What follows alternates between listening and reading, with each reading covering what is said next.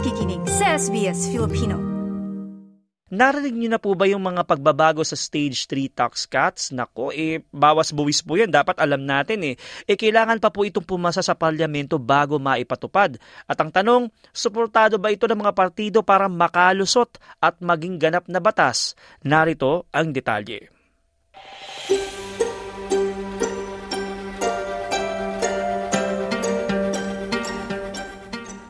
Kung may naglalako ng mga pagbabago sa Stage 3 tax cuts o pagbabawas sa buwis, meron ding mga kontra dito. Ang punong ministro Anthony Albanese ang pangunahing nagsasabi na ang plano ay tamang desisyon para sa mga Australians.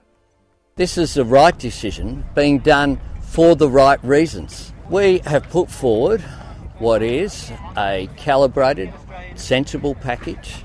Uh, it has uh, the same costs across the forward estimates, uh, but it is a better package being put forward. Sa ilalim ng pagbabago mula July 1, mababawasan ang bawas buwi sa mga matataas ang kinikita. Ibibigay ito sa mga manggagawa na sumasahod ng mababa sa 150,000 habang ang high-income earners ay makakatanggap lamang ng kalahati sa naging unang planong tax cut. Ang average income earner ay makakatanggap ng bawas buwis na $800 sa bagong plano.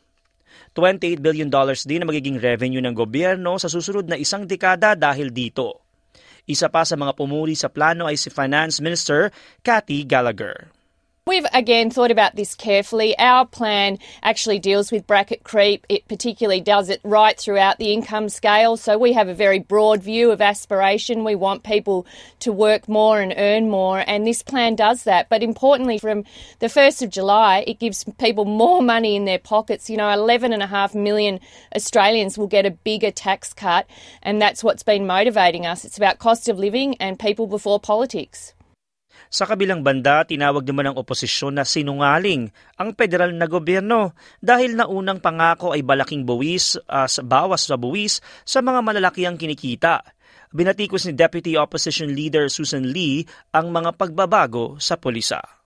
This has to be undone with legislation. This is already legislated, and that's a key difference between some of the things that people have been comparing this with. It's really important to understand that. And the other thing is, if you're struggling today, there's nothing in this announcement that's going to help you today.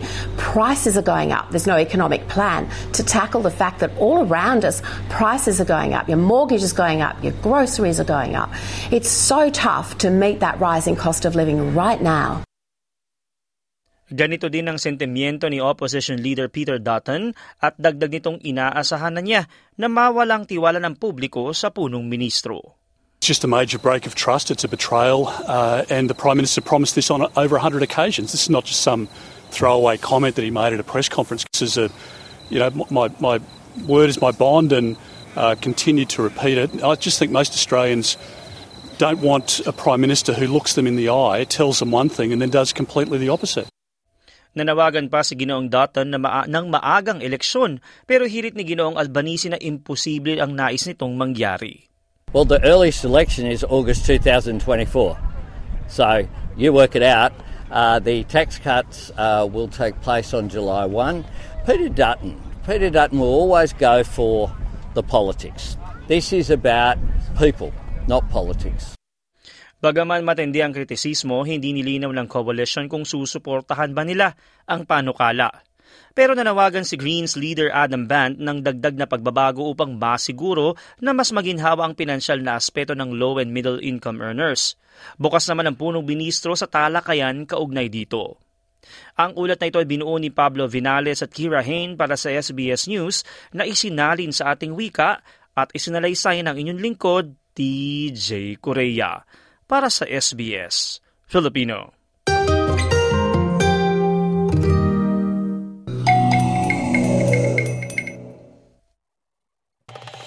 Nice yung bang makinig na iba pang kwento na tulad ito? Makinig sa Apple Podcast, Google Podcast, Spotify o sa iba pang podcast apps.